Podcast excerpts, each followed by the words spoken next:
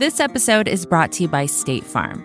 If you're a small business owner, you know that it isn't just your business, it's your life. And whatever your business might be, you want someone who understands. That's why you might want to check out State Farm Small Business Insurance. Why? Because State Farm agents are small business owners too, living and working in your community. That means they know what it takes to help you personalize your policies for your small business needs. Like a good neighbor, State Farm is there. Talk to your local agent today. You know how to book flights and hotels. All you're missing is a tool to help you plan that unbelievable travel experience. That's why you need Viator. Book guided tours, excursions, and more in one place. There are over 300,000 travel experiences to choose from, so you can find something for everyone. And Viator offers free cancellation and 24 7 customer support for worry free travel. Download the Viator app now and use code Viator10 for 10% off your first booking in the app. Find travel experiences for you. Do more with Viator.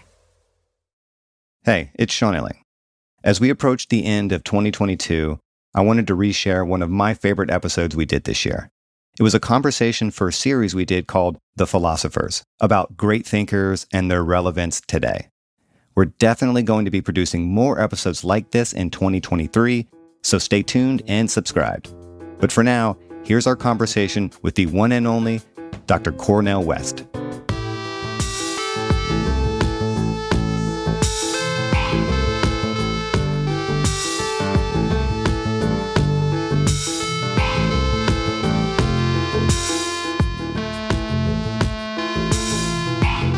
America doesn't have an especially deep tradition of philosophy. It's not that we haven't produced any good philosophers, of course we have. But in general, America isn't seen as a beacon of philosophical thought. Why is that? Is it because we have an anti intellectual culture? Or maybe we're too devoted to practical pursuits? Or perhaps we're just a product of modern thinkers who desperately wanted to break away from the past and start something new. But if there ever was a truly American philosophy, what would it look like? For this episode of The Philosophers, we're going to explore this with one of our great public philosophers, Cornel West. Well, I come from a people who've been terrorized, traumatized, and stigmatized for 400 years, and we've had to come to terms with catastrophe on a variety of different levels psychic, social.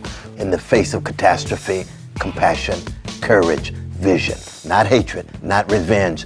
If black people had responded to terrorism in the way that some of our contemporary people do, there would be no America.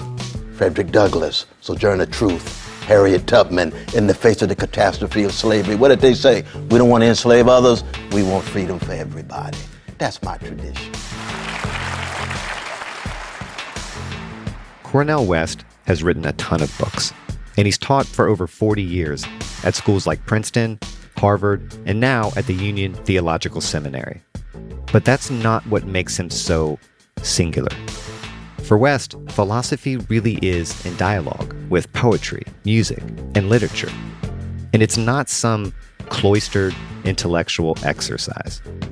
He calls himself a blues man of the life of the mind.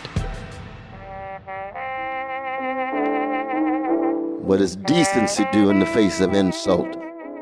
Now that the nation unequivocally, undeniably has the blues, it may be the case that we either learn something from a blues people or you lose your democracy and end up with a neo fascist regime. And that's the blues. And in his outspoken support of political candidates like Nina Turner and Bernie Sanders, he's also been a bit of a gadfly. That's why we say to some of our brothers and sisters who are part of the corporate wing of the Democratic Party with their neoliberalism, we say we want to focus on the least of these, the poor, the working class, everyday people. This public facing approach is often identified with a school of thought called pragmatism. And if there is a truly American philosophical tradition, this is it. And to explain what it is, we need to know a little bit about its history. There's a movement that emerged in the late 17th century. You know it as the Enlightenment. And we can think of that whole project as an attempt to introduce certainty into philosophy. People like Rene Descartes in France and Immanuel Kant in Germany were obsessed with certainty. They continually asked, How can we know what's true? How can we be sure that our thoughts are on solid ground? Two Americans, William James and Charles Sanders Peirce, both writing in the late 1800s, each gave similar answers to that very question. We can't. There is no way to know definitively whether our ideas about the world are really true. All we have is conversation and experience. Because that's what pragmatism is all about. It's a view of the world that is centered around practice. The things we know are inseparable from the things we do. But then there's John Dewey. And it wasn't until he came around in the early 20th century that pragmatism really found its footing. It is by creation of the intangibles of science and philosophy that countries and communities have won immortality for themselves after material wealth had crumbled into dust. For Dewey, democracy was the space in which we reached our full potential as human beings. We may never get absolute truth, but that's not the point of democracy. Through democratic engagement, we come together to build a world that's fair and just. And as Dewey says, truth is having things in common. But our country will depend upon the active response of the common people. Cornel West has a lot to say about all this. He sees pragmatism as a quote, continuous cultural commentary that attempts to explain America to itself. We'll talk about the story of American pragmatism, how his views are shaped by both his devotion to the blues and by his Christian faith, and how pragmatism can revitalize our approach to democracy today. Brother Cornel West, welcome to the show. My dear brother, I salute you. You all helping keep alive the life of the mind in some very bleak times. There are a thousand different ways into the the world of pragmatists. So I think I'll just start by asking you why you identified so early in your career as a pragmatist. What was it about this tradition that pulled you in? What was it that spoke to you as a human being and a thinker? I appreciate the question. I think it had a lot to do with the fact that you see, my brother, as a blues man, the life of the mind, I'm looking for philosophers who are wrestling with forms of catastrophe, lyrically expressed, essayistically expressed, that have to do with how do we learn how to live in the midst of overwhelming suffering. And in the modern world, philosophy tended to go to school with science and the new physics, beginning with Descartes and company. So modern philosophy in the age of Europe is one that is really trying to imitate the clarity, the precision, the tremendous scope of prediction and explanation of the natural sciences, specifically physics. Whereas as a blues man, I have nothing against that. I think philosophy should go to school with a lot of things. Go to school with, a lot of different forms of human quest for knowing. But there's always history. There's always narrative. There's always poetry. There's always music. And because a blues man is fundamentally concerned with wrestling with catastrophe, human catastrophe, I'm going to be much more tied to humanistic studies. So you start with Plato saying, okay, how will philosophy, how will the love of wisdom help one wrestle with forms of catastrophe? And the pragmatists come along and say, well, there's the primacy of practice. All judgments in the end are practical judgments having to do with how we transact, interact, cope with, come to terms, deal with problems. Now, they're not getting to catastrophes yet. Oh, oh, we'll get to that. We'll get yeah, to that. Exactly. You see, that I'm talking about catastrophe They're talking about problems. Well, you can't reduce the catastrophic to the problematic for me. And I'm going to ask you about that. Before we do, though, I do look. You know this. Every philosophy is a product of its time. And American pragmatism, you know, emerges in the 1870s, and it's a very interesting moment. We're trying to figure out how to make this whole pluralistic liberal democracy thing work. And then at the same time, the scientific and the philosophical worlds are still being rocked by the implications of Darwinism. You know, how does a convergence of all that give rise to pragmatism at that time in history? Well, I mean, one is that you've got to begin with Emerson. Mm. And Emerson is the best that we could do in the American empire to aspire to Montaigne. He is the American Montaigne. Yeah. And for those who don't know, Michel de Montaigne is the 16th century French writer who's sort of credited with inventing the personal essay. And as you know, Montaigne is writing in the midst of what? Massive wars against religion, the wars between the Huguenot and the Catholics.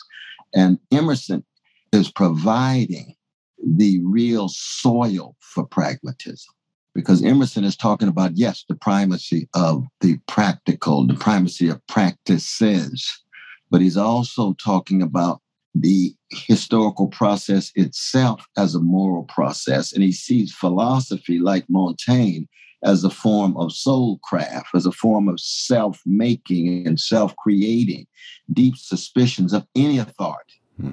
be it science, poetry, biblical, religious, political, creating a space for self fashioning. Now, what does that look like in the context of an ex British colony with deep intellectual inferiority complexes vis a vis Europe? We talk about the United States, that new nation, that settler colonial experiment on somebody else's land, yes, enslaving others, yes, based on white working men's labor in the North, and also, of course, marginalizing women in private households, but unleashing this unbelievable energy, unbelievable zeal and gust to create a new world. So that, as Dewey would say, pragmatism is the first philosophy in the West to give metaphysical status to futurity. It's about consequences and effects. It's not about origins and bases and foundations. Hmm. And so it's that green light that Gatsby talks about at the end of F. Scott Fitzgerald's great novel. Right? Gatsby believed in the green light. Tomorrow will be better. Tomorrow we're going to, tomorrow, because there's no constraints, there's no limits, there's no impediments. Profoundly American, this whole culture that valorizes possibility and futurity. And there's some positive things about it, and this deep blindness things about it. So pragmatism emerges then right at a moment in which this ex British colony is coming to terms with itself as a distinct social form, a distinct national experiment, and of course, a distinct empire, because it's going to go from 13 colonies to 48 rather quickly.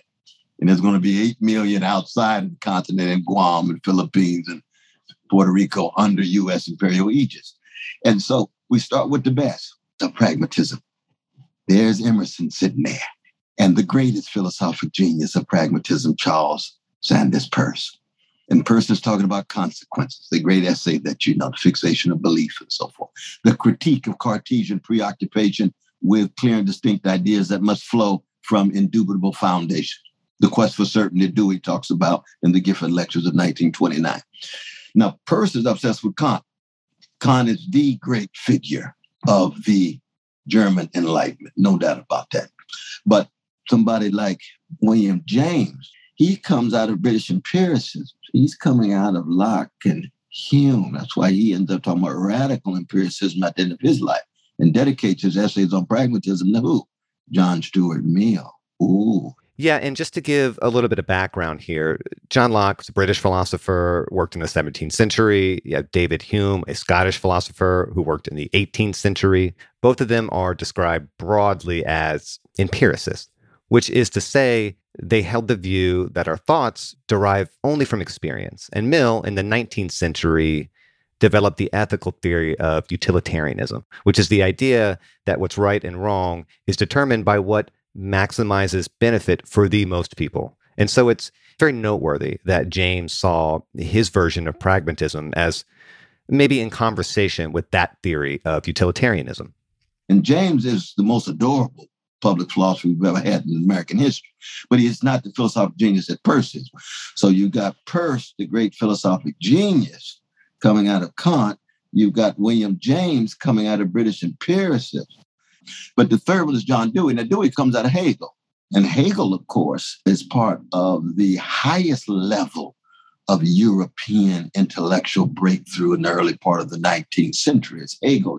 And so you got these three pillars in the USA. The USA is still a little colony trying to get itself together, market driven, looking around different parts of Europe to understand how it can best understand itself and come to terms with its own distinctiveness. Peirce, James, Dewey. Yeah.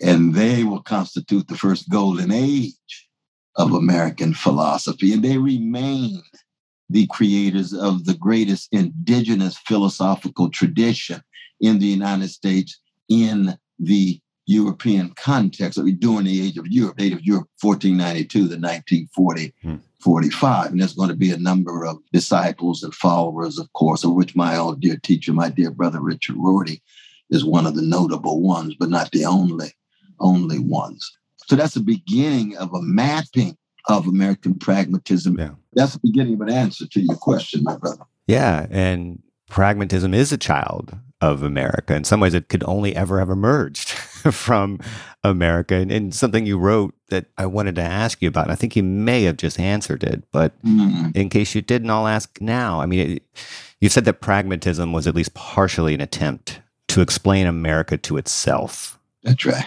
I wonder if that has to do with that lack of history and that inferiority complex you're talking about with Europe. Maybe it's precisely because of our lack of history. Maybe it's precisely because of the lack of fidelity to traditions and ways of thinking and doing that we were able to sort of wipe the slate clean and start anew. Yeah, I mean, I think the positive features of American pragmatism, just like the positive features of the American project, was a highly Socratic suspicion of authorities in the past. Uh, the weakness is to think that you're not going to be somehow connected to tradition because traditions are inescapable. Traditions are unavoidable. The question is which tradition.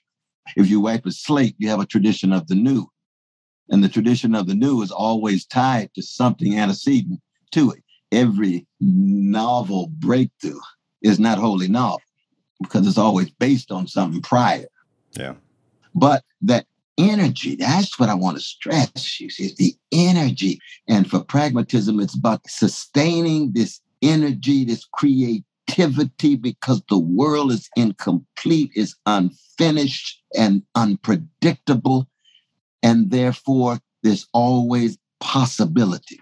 Now, the worst of that is, as you noted before, the sense that if you wipe it clean, then you have no past.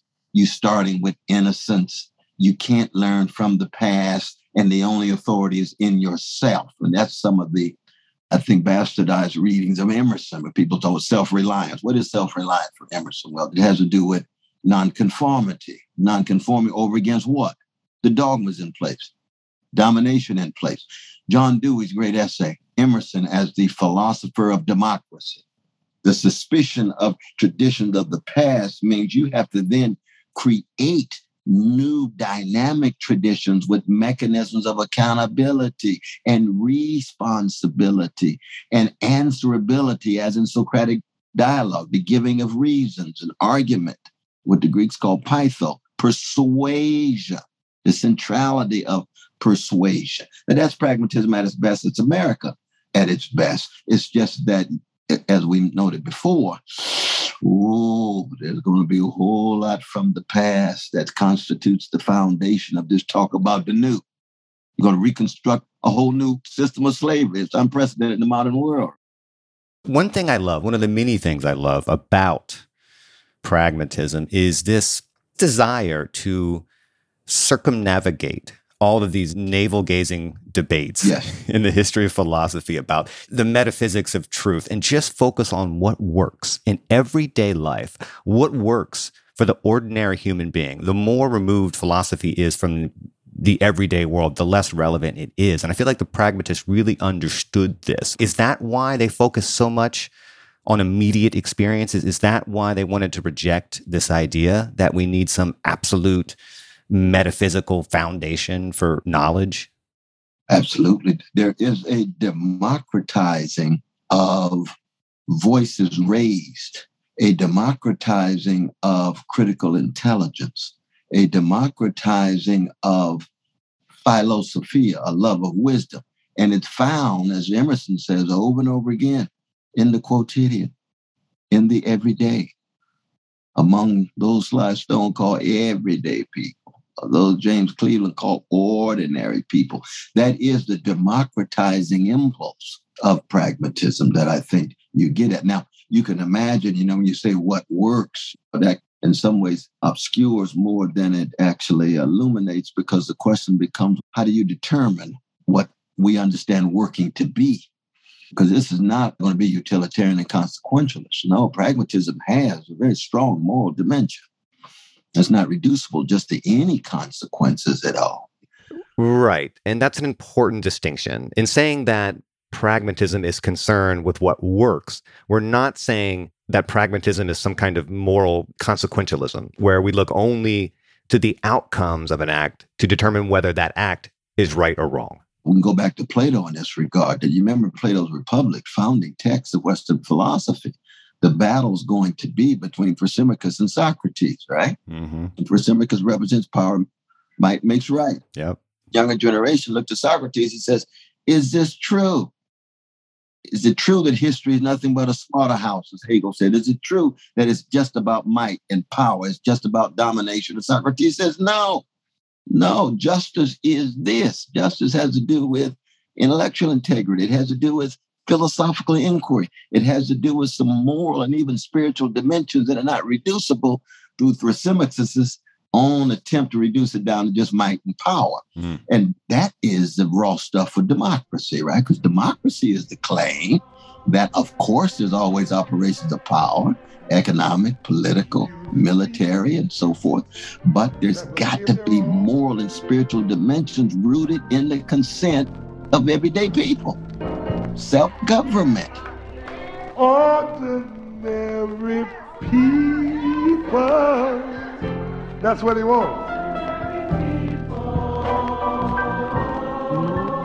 We'll be back with more of my conversation with the great Cornel West after a quick break. So stay with us.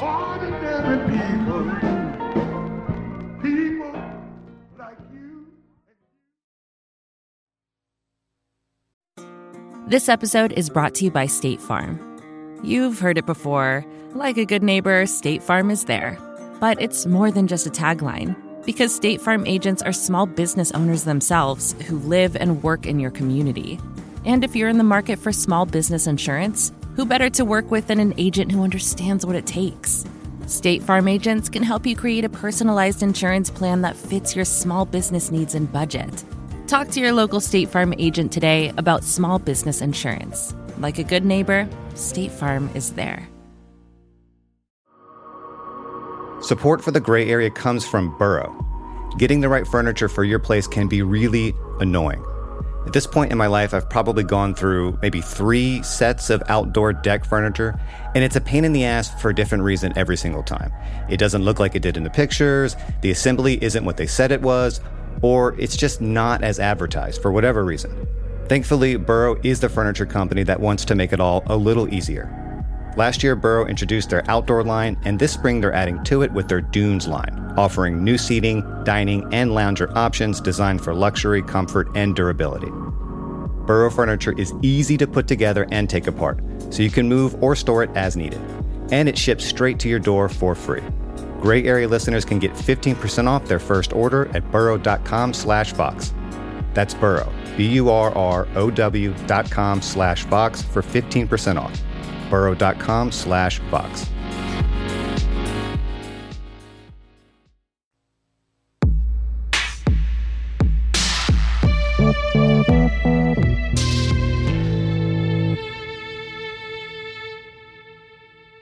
I know you're a Christian, and I don't really consider myself a Christian, but I've read a lot of Brother Dostoevsky, the great Christian existentialist.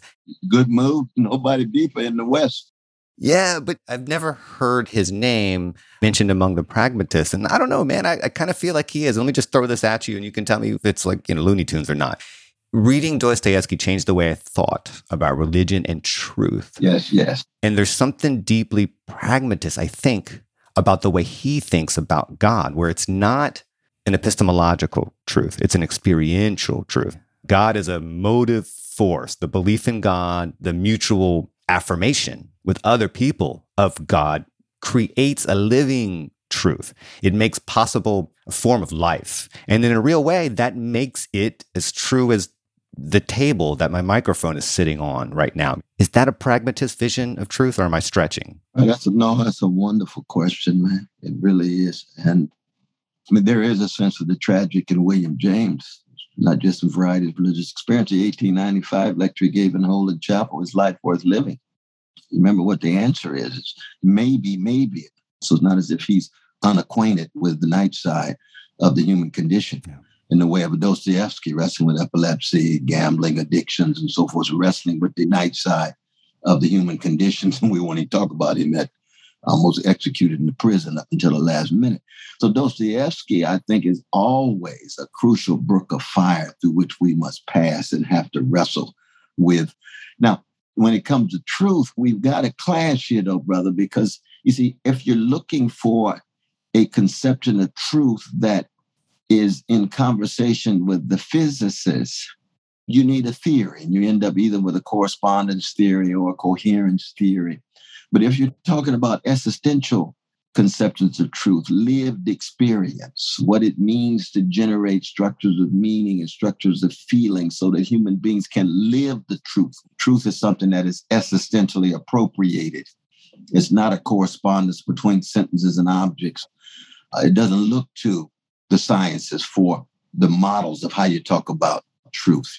And again, we're not putting the physicists down. They're just much more concerned about a certain kind of homogenizing and mathematicizing of our quest for knowledge that allow us to explain things with unbelievable scope and depth of natural objects or human beings who are both objects as well as subjects in the world.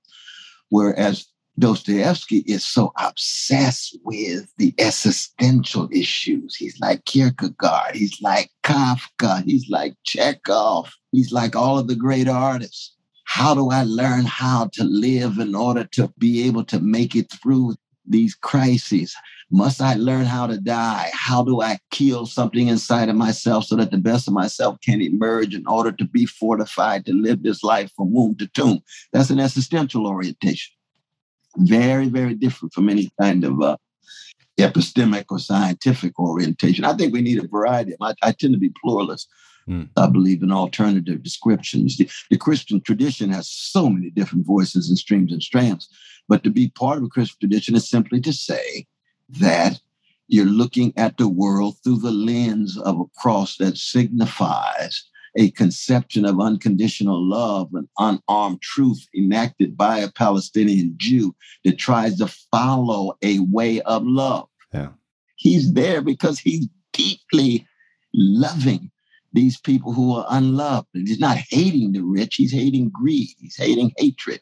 And you can imagine the relevance of that in our day with the decline of the American empire, with the organized greed. Yeah. And the institutionalized hatred that neo fascists are mobilizing these days.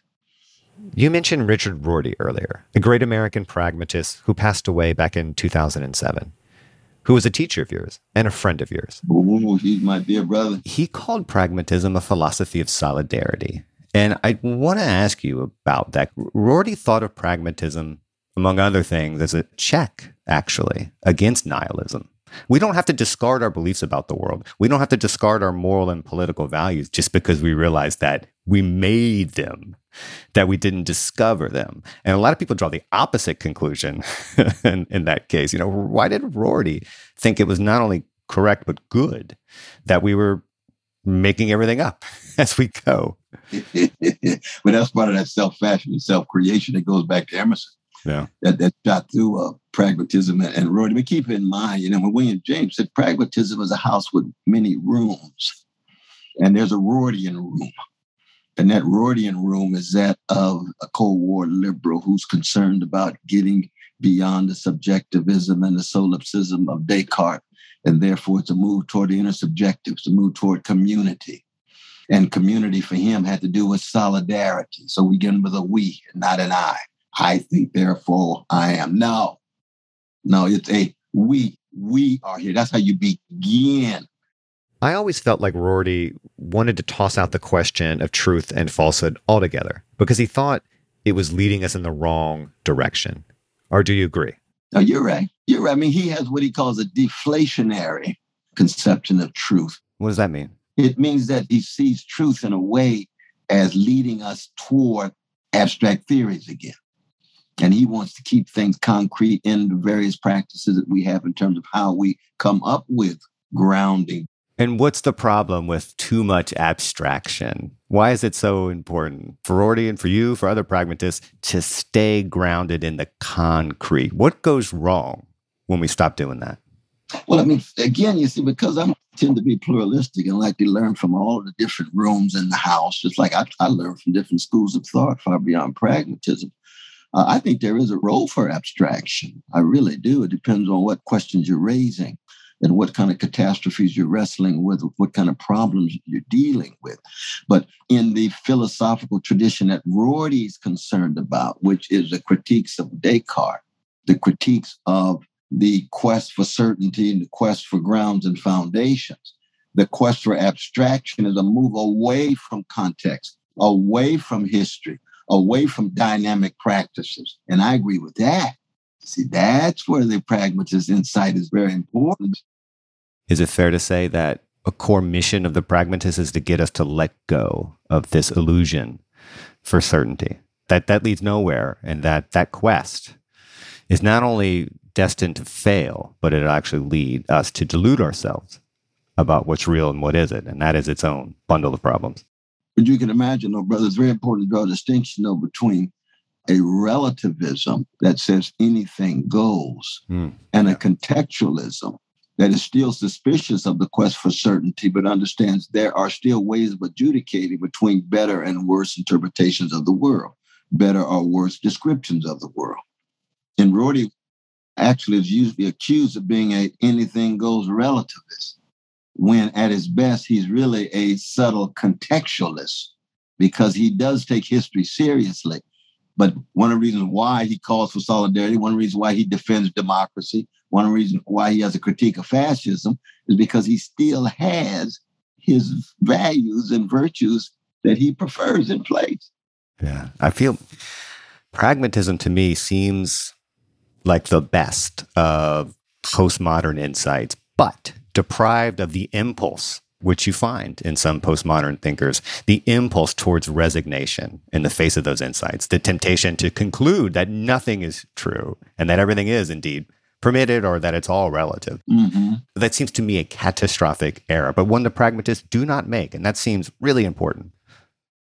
And that kind of skepticism has its role, but without the pragmatic background, it created a lot of confusion, man, with post-structuralism and postmodernism and all these other modernisms that became popular among the professional managerial class in the universities in the 1980s and 90s that also tended to move us away from serious historical investigations about what it is to live in American empire, the end of the European empires, what it means to come to terms with quest for not certainty, but quests for truth, beauty, goodness that are connected to the wretched of the earth as decolonization sets in, the decentering of Europe sets in, the depatriarchalizing that takes place with the women's voices, all of those critiques that emerge between 1945 and our own day, which is after the end of the age of Europe and the beginning of the age of the American Empire.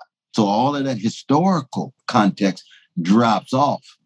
And all you get is deconstruction, deconstruction, deconstruction. Well, that's just a certain kind of skepticism. Fine. Where does it lead to? What does it generate? What does it create? What kind of energy does it produce? That's the pragmatic questions. Well, let me ask you this. If pragmatism isn't relativism, as you know, that was one of the many criticisms lobbed at pragmatists that it reduced truth to expedience. That's right. So if it's not relativistic, how does it adjudicate claims of truth and falsehood? How does it decide what is good and what is not? What is worth doing? What is not? What is the standard by which we judge something to be true or false or good or bad? It has to do with context. It has to do with context, right? That is to say that we look at these tables or these laptops, when the physicists tell us it's really protons and neutrons and doesn't look that way, then we listen to them and they give their arguments as to why they think these particular posits are the best things to get us to understand how these objects in the world operate. And so the arguments are relative to the context and they're changing. Right. They're changing because science is dynamic. But the same would be true in terms of the arts. Now, what makes Beethoven's Ninth Symphony existentially true is not just to talk about brotherhood and sisterhood of Schiller's Ode to Joy, but he's got some notes going on. He's got some harmonies and resonances and dissonances that are speaking in terms of what it means to be human, very similar to certain kind of religious orientations of truth. Because there are, I think there is truth in Beethoven. There's truth in Rilke. There's truth in John Coltrane. There's truth in Stephen Sondheim. There's truth in Aretha Franklin, but it's a different kind of truth. So you can see context. In each context, we know. If you were to pick up your horn and start blowing, and somebody hear Coltrane, my hunch is it's the truth that he could play better than you. Now, I don't want to downplay your potential, but th- th- no argument. Exactly. There's forms of excellences that people can see, right? But it's relative to context. Now, it might be that somebody really likes you more than Coltrane because they just like the way you're working on your scales. That's fine. People have a right to their opinions, but context still carries with it its own standards of excellence. Yeah, I guess there's a lot of people who feel like that's not enough, that there's got to be some transcendent standard. Otherwise, we're never going to agree about anything. And how the hell are we all supposed to get along if everybody's got their own vision of the good and the true and the just, right? Like, well, there's got to be some ultimate measure. And if we don't have it, then we're at sea. Now, I happen to believe that that ultimate standard does not exist, right? Even if we wanted to, even if it would be better if it did. But I don't know. To those sorts of uh, reservations, you say what? I say that we human beings, we are wretched, we're fallen, we're finite, we're fallible. So we have to learn how to cope with penultimate forms of standards of excellence and so forth. And those are still as real as a heart attack, as I mentioned before. Shakespeare versus a scribbler. There is a difference. You give an account of what it is to write. Yeah. And once you are involved in that activity, then you see the difference. Basketball, LeBron is better than you and I. There's built in forms of excellence in each relative context that people, if they were able to understand what the game's about, understand what writing is, understand what playing a horn is, then they would have to acknowledge that. But that doesn't mean there's a transcendent thing. Oh no, we don't have to appeal to transcendence for for Shakespeare or Toni Morrison or LeBron or Coltrane or Mary Lou Williams and so forth. Not at all. Part of what you're getting at here, mm-hmm. I don't think you're saying that truth is mere consensus, but right. you are saying that there's something fundamentally democratic about how we get along in the world and what we take to be excellent or, or, or bad or whatever. And this, I think this leads back to John Dewey. Mm-hmm. You know, as you know, John Dewey was very famously engaged in a long debate with Walter Lippmann, a brilliant media theorist and writer, but no friend of democracy. Yeah. And Lippmann didn't believe that ordinary citizens were capable of understanding the world, or at least he didn't believe they were capable of understanding the world given their circumstances. That's true. He thought they had to be managed, therefore, by a technocratic elite, by experts, in other words. And Dewey flatly rejected that for moral and for pragmatic reasons. Why is that? That's true. Well, keep in mind now that Walter Lippmann was a student of William James at Harvard. That's wild. I didn't know that. Oh, yes. The early Walter Lippmann was a democratic socialist, very much like Dewey. Yeah. World War One, he loses his faith in the demos. I mean, almost agrees with, with Plato. I mean, Plato believed every democracy would be shattered by unruly passion and pervasive ignorance mm-hmm. because the demos do not have the capacity to govern themselves. And it would always lead toward a tyrant, and hence the need for the philosopher kings. So the early Lippmann had this faith in democracy, Deweyan, loses it, and then the phantom public. That's the critique of the demos. We must have experts. Yeah. Almost echoes of philosopher kings in Plato's Republic. We must have those folk who really know what they're doing and know something about the world because the demos will always be ignorant, gullible. And Dewey comes along in the public and its problems, text that you're alluding to, and says, Well, Walter, I understand your pilgrimage and your journey. I understand why you've lost faith in the demos. And it is a challenge. It's not like the demos. The demos can go fascist. I mean, they're writing in the 20s, right? This is the, Mussolini's on the way. The gangster Hitler's is emerging as a result of the wounded German Empire. But Dewey holds on to democratic faith. He holds on to it. And you get this powerful dialogue between the technocratic Lippmann and the democratic Dewey. I, I love this Dewey quote. He says, We lie as Emerson said, in the lap of immense intelligence. But that intelligence is dormant and its communications are broken, inarticulate, and faint until it possesses the local community as its medium. Damn, I love that. Beautiful. It's very Emerson. Yeah. It, for Dewey and James, you know, democracy is almost the most humane of all religions in the sense that it has the most faith in the average human being. And someone like Lippmann and a lot of other people don't have that faith, or they had it and they lost it. But Dewey never let it go? That's very, very true. That's very, very true. It's a funny thing, though, because even somebody like Walter Lippmann, you, you juxtapose him to somebody like uh, Gilbert Keith Chesterton, who, like Dewey, had a tremendous belief in the potential of everyday people. And he argued that those who actually became great usually in their early years were rooted in or connected to everyday people so that the extraordinary is in the ordinary. Now, Chesterton also had some conservative sensibilities and ended up a Catholic. But this sense of wrestling with the potential inside of each and every one of us, but the potential is not just in the lap of critical intelligence, but it's also in the lap of possible hatred. But look, you even said that Dewey lacked, to use your words, a tragic sensibility. That's it, brother. That's it. You think he needed to pay closer attention to issues of race and gender. Why is that? Like, what do you think Dewey couldn't see or didn't see that someone like James Baldwin or Ralph Ellison couldn't help but see? Well, it's two things. I mean, one, you got to remember now, Dewey was anti-racist to the core. He was one of the co-founders of the NAACP. Yeah. He gave presentations to National Baptist Convention, which is the Black Baptist denomination. So he's anti-racist in sensibility. But part of Dewey's problem was that he didn't read and wrestle with Dostoevsky or Kafka or Chekhov or Shakespeare what Baldwin and Ellison is not that they're, they're black, because a lot of black folk are just as rationalistic and optimistic as some of the other people that we don't associate with, with Baldwin and Ellison. But they wrestle with Dostoevsky, they wrestle with the catastrophic, they wrestle with the underside of the human condition, the underground man, invisible man. You go into James Baldwin's house, he's got Dostoevsky and Chekhov there. He's constantly wrestling with these issues. Yes, partly because he's black, but also because he's got a certain intellectual orientation. Because as you know, skin pigmentation doesn't determine too much.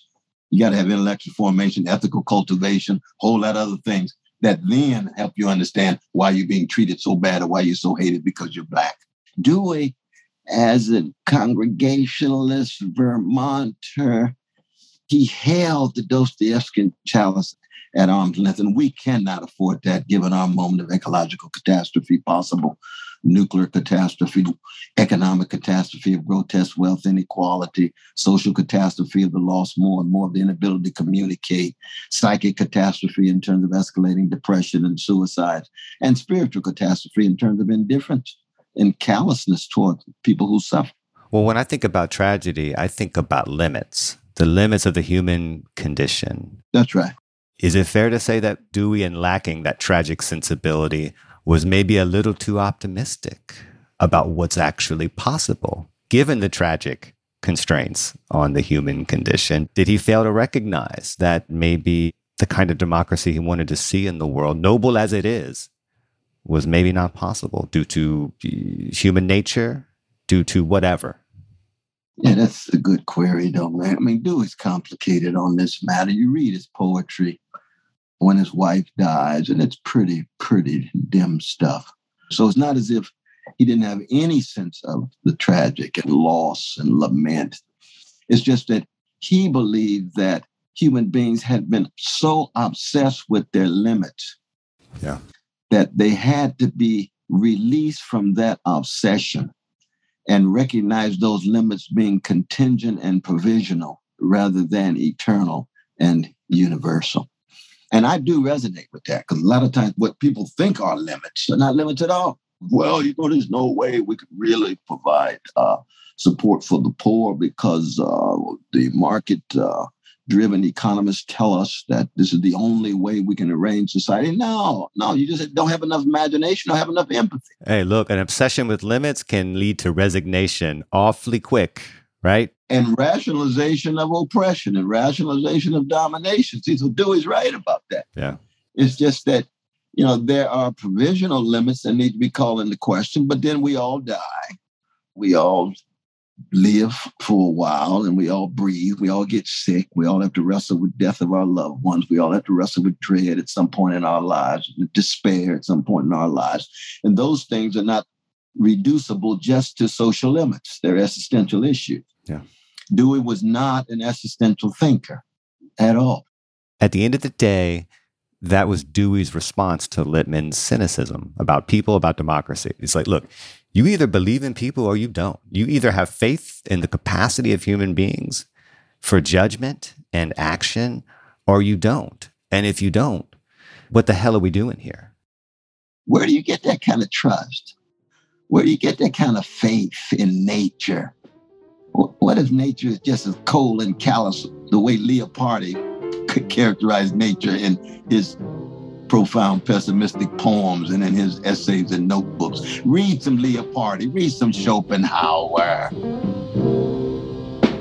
Lord, Lord, Lord, Lord, Lord. Lord, Lord, Lord. Stay here for the rest of my conversation with Cornel West after one last short break. Ain't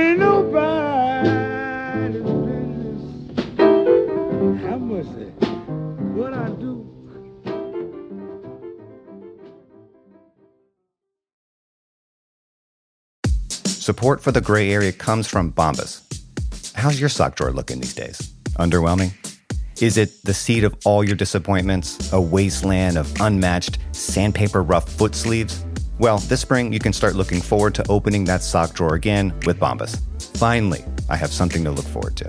Bombas socks have all kinds of features like honeycomb arch support, anti blister tabs, and cushioned footbeds. Bombas also sells clothes for other body parts like t shirts and underwear. Also, Bombas wants to make returns and exchanges easy with their 100% happiness guarantee. So if the dryer or anything else eats a sock, or if you're unhappy with your purchase for virtually any reason, they say they'll do whatever they can to replace it or make it right. Bombas sent me a few pairs of socks a while back, and they're my favorite socks. I'm literally wearing a pair right now. I know I'm supposed to say nice things here, but it's true. So there you go. You can get comfy this spring and give back with Bombas. Head over to bombas.com slash gray area and use code gray area for 20% off your first purchase. That's B-O-M-B-A-S dot com slash gray area and use code gray area at checkout. Vacations can be tricky. You already know how to book flights and hotels, but now the only thing you're missing is you know, the actual travel experience. Because is it really a vacation if you're just sitting around like you would at home? You need a tool to get the most out of your time away. That's where Viator steps in. You can book guided tours, activities, excursions, and more in one place to make your trip truly unforgettable. Viator has over 300,000 travel experiences to choose from. Everything from simple tours to extreme adventures and all the niche, interesting stuff in between. So you can plan something that everyone you're traveling with will enjoy. Real traveler reviews give the inside scoop from people who already been on the experiences you're considering, so you can plan with confidence. Free cancellation helps you plan for the unexpected. And 24 7 customer support means you can travel worry free. Download the Viator app now and use code Viator10 for 10% off your first booking in the app. Find travel experiences for you. Do more with Viator.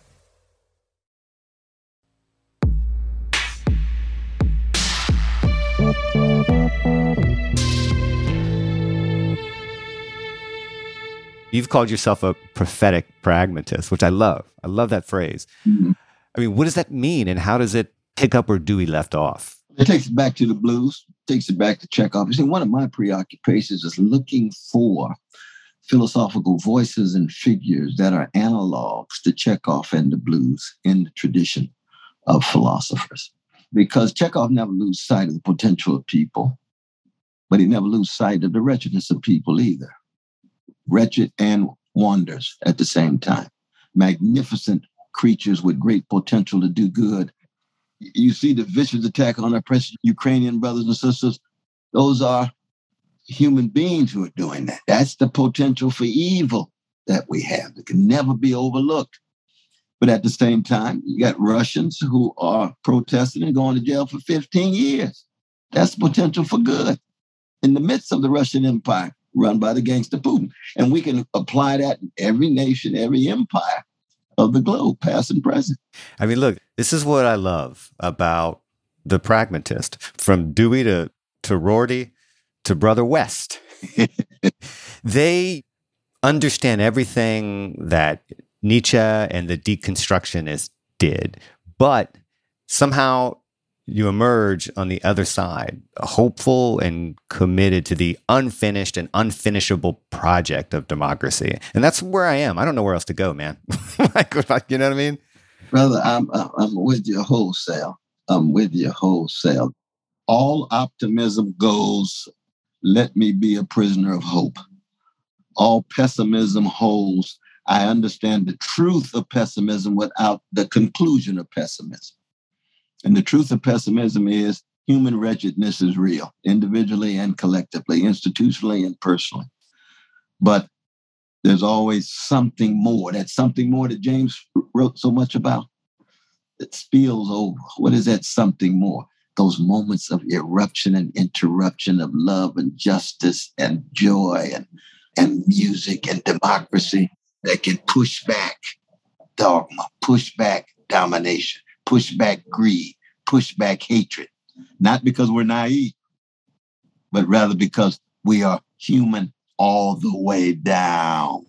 I love it. You know, we just did an episode a few weeks ago on Albert Camus. Ooh. And I feel like Sisyphus is maybe your guy, rolling that rock up that hill. You know, it ain't perfect, it ain't great, but damn it, that's our rock. And, you know, we're going to make it our own. We're going to roll that thing up over and over and over again because what else is there to do? There's something about that feels very prophetic and very pragmatist.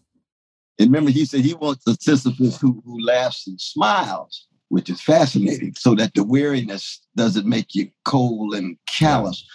But I still want Jesus on the cross because there, what you have is a self emptying, a self sacrificing for concrete persons, the greatest empire in the history of the world in the West, the Roman Empire, thinks they snuffed out not just him, but his movement, not just his movement, but of the people who they mistreated, the Jews of that day. And yet somehow the blood at the bottom of that cross become love drops. And those love drops lead into struggles for justice. And those struggles for justice lead into international multiracial solidarity across gender and color and class and nation for what? for more love, more democracy, more justice, more laughter, more joy. And see that, you can't get that out of Sisyphus. Oh, the Greek myths only take you so far, brother Camus. you know, look, in keeping with the spirit of tragedy, I consider you an optimist in lots of ways. And, you know, as much as I love Dewey, I think even he realized in the end that he never quite offered a, a real political strategy for achieving his ideal of democratic life. And we live in such a polarized time where the possibilities of dialogue across groups seems fleeting, to put it kindly. How in the world, given how divided and complex and big our social world now is, how can we move towards the democratic community, the pragmatist, like you and Dewey and James wanted to see in the world? I think what Dewey was able to do, though, was he did take seriously Socratic humility, which is that fallibility that we've been talking about. No one of us possess a monopoly on truth or goodness or beauty. But it was tied to what he called natural piety. And by piety, what he meant was not uncritical deference to dogma or blind obedience to doctrine, but what he meant was the virtuous acknowledgement of the sources of good in our lives. The great Jeff Stout talks about this, the, one of the great living American philosophers in the pragmatic tradition. You are never in and of yourself the sole source for good. You're always dependent on parents, you don't teach yourself a language. All the talk about self-made in America as if you gave birth to yourself, as if you cultivated your own virtues. No, no, not at all. That's doing it. And that is the raw stuff for democracy. So that's different than practical solutions and strategies and tactics. It's the spirit of democracy. It's the tone of a society that is on the way toward sustaining a democratic project. That's the great contribution of Dewey. But I would say that I don't think he would call himself an optimist, though, brother. I think he would fall back on hope. Rorty does. Social hope. That's the farthest we can go. And Rorty is the richest self-styled footnote to John Dewey that we have. but he is so original and creative in building on the Deweyan project for me, the reason why I hold Dewey a little bit at arm's length, as much as I'm part of his tradition, is that when you inject the blues and Chekhov into any serious talk about democracy, then you do have the tragic comic. And the tragic comic is not just the limits, but how are you coming to terms with the limits? You see, that's Lucian, that's Erasmus, that's Rabelais, that's Nathanael West. That's Thomas Pynchon. That's Ishmael Reed. The comic, and of course, blues is tragic comic to the core. Remember the 1937 Robert Johnson? Hellhounds on my trails. I got to keep moving because the blues coming down like hell, H A I L. Life worrying me so much. There's hellhounds on my trail. I got to keep moving. That's the dynamism. That's the sense of motion. That's the blues. But you carry with you the best of your tradition. So you still have faith in America. Oh, yes. It's not a glib faith, though. It's an earned faith. It's like that costly grace that the great Dietrich Bonhoeffer talked about. It's not a cheap grace. It's an earned faith and a very, very earned sense of grace. The gifts, our parents, we don't deserve it. We just showed up gift. It's, or the loved ones that we have, you know, our spouses, our brothers and sisters, those are gifts and friends that we those are gifts. Yeah. Coltrane's a gift. Stephen Sondheim's a gift. Carole King is a gift. Curtis Mayfield's a gift. Help sustain us. Cornel West is a gift. oh, Brother Sean, Brother Sean is a gift. I got to keep moving. I got to keep moving. Blues falling down like hail. Blues falling down like hail. Seriously, it's been an absolute pleasure to talk to you. It's been an honor to have you on our show. This has been everything I hoped it would be. Thank you for being here. Thank you so very much. And again, I salute you. I grew up in the black church that used to say, if the kingdom of God is within you, then everywhere you go, you ought to leave a little heaven behind. You don't have to be a Christian to believe that you can leave some heaven behind. You all leaving some good heaven behind with these dialogues. You all are making a difference given the bleakness of our days and our times. Our company.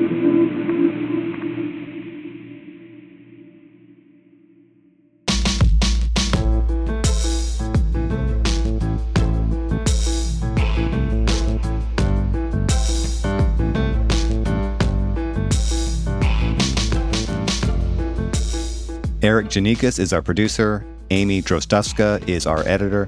Patrick Boyd engineered this episode. The Philosopher's theme music was composed by Erikk Geannikis. And A.M. Hall is the boss. Let us know what you think. Drop us a line at the gray area at vox.com. And if you appreciated this episode, please share it with your friends, give it a tweet, or whatever you do.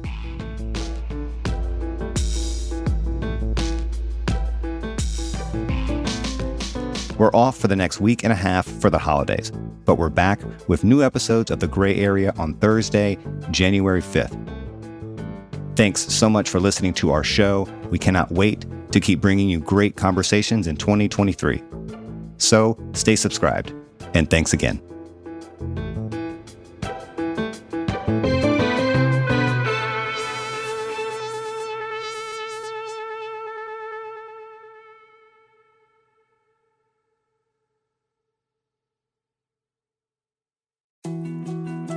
More to dos, less time, and an infinite number of tools to keep track of. Sometimes doing business has never felt harder, but you don't need a miracle to hit your goals. You can just use HubSpot because their all in one customer platform can make growing your business infinitely easier. Imagine this high quality leads, fast closing deals, wildly happy customers, and more benchmark breaking quarters. It's not a miracle, it's HubSpot. Visit HubSpot.com to get started today. This episode is brought to you by Choiceology, an original podcast from Charles Schwab. Hosted by Katie Milkman, an award winning behavioral scientist and author of the best selling book, How to Change, Choiceology is a show about the psychology and economics behind our decisions. Hear true stories from Nobel laureates, authors, athletes, and everyday people about why we do the things we do. Listen to Choiceology at schwab.com slash podcast or wherever you listen.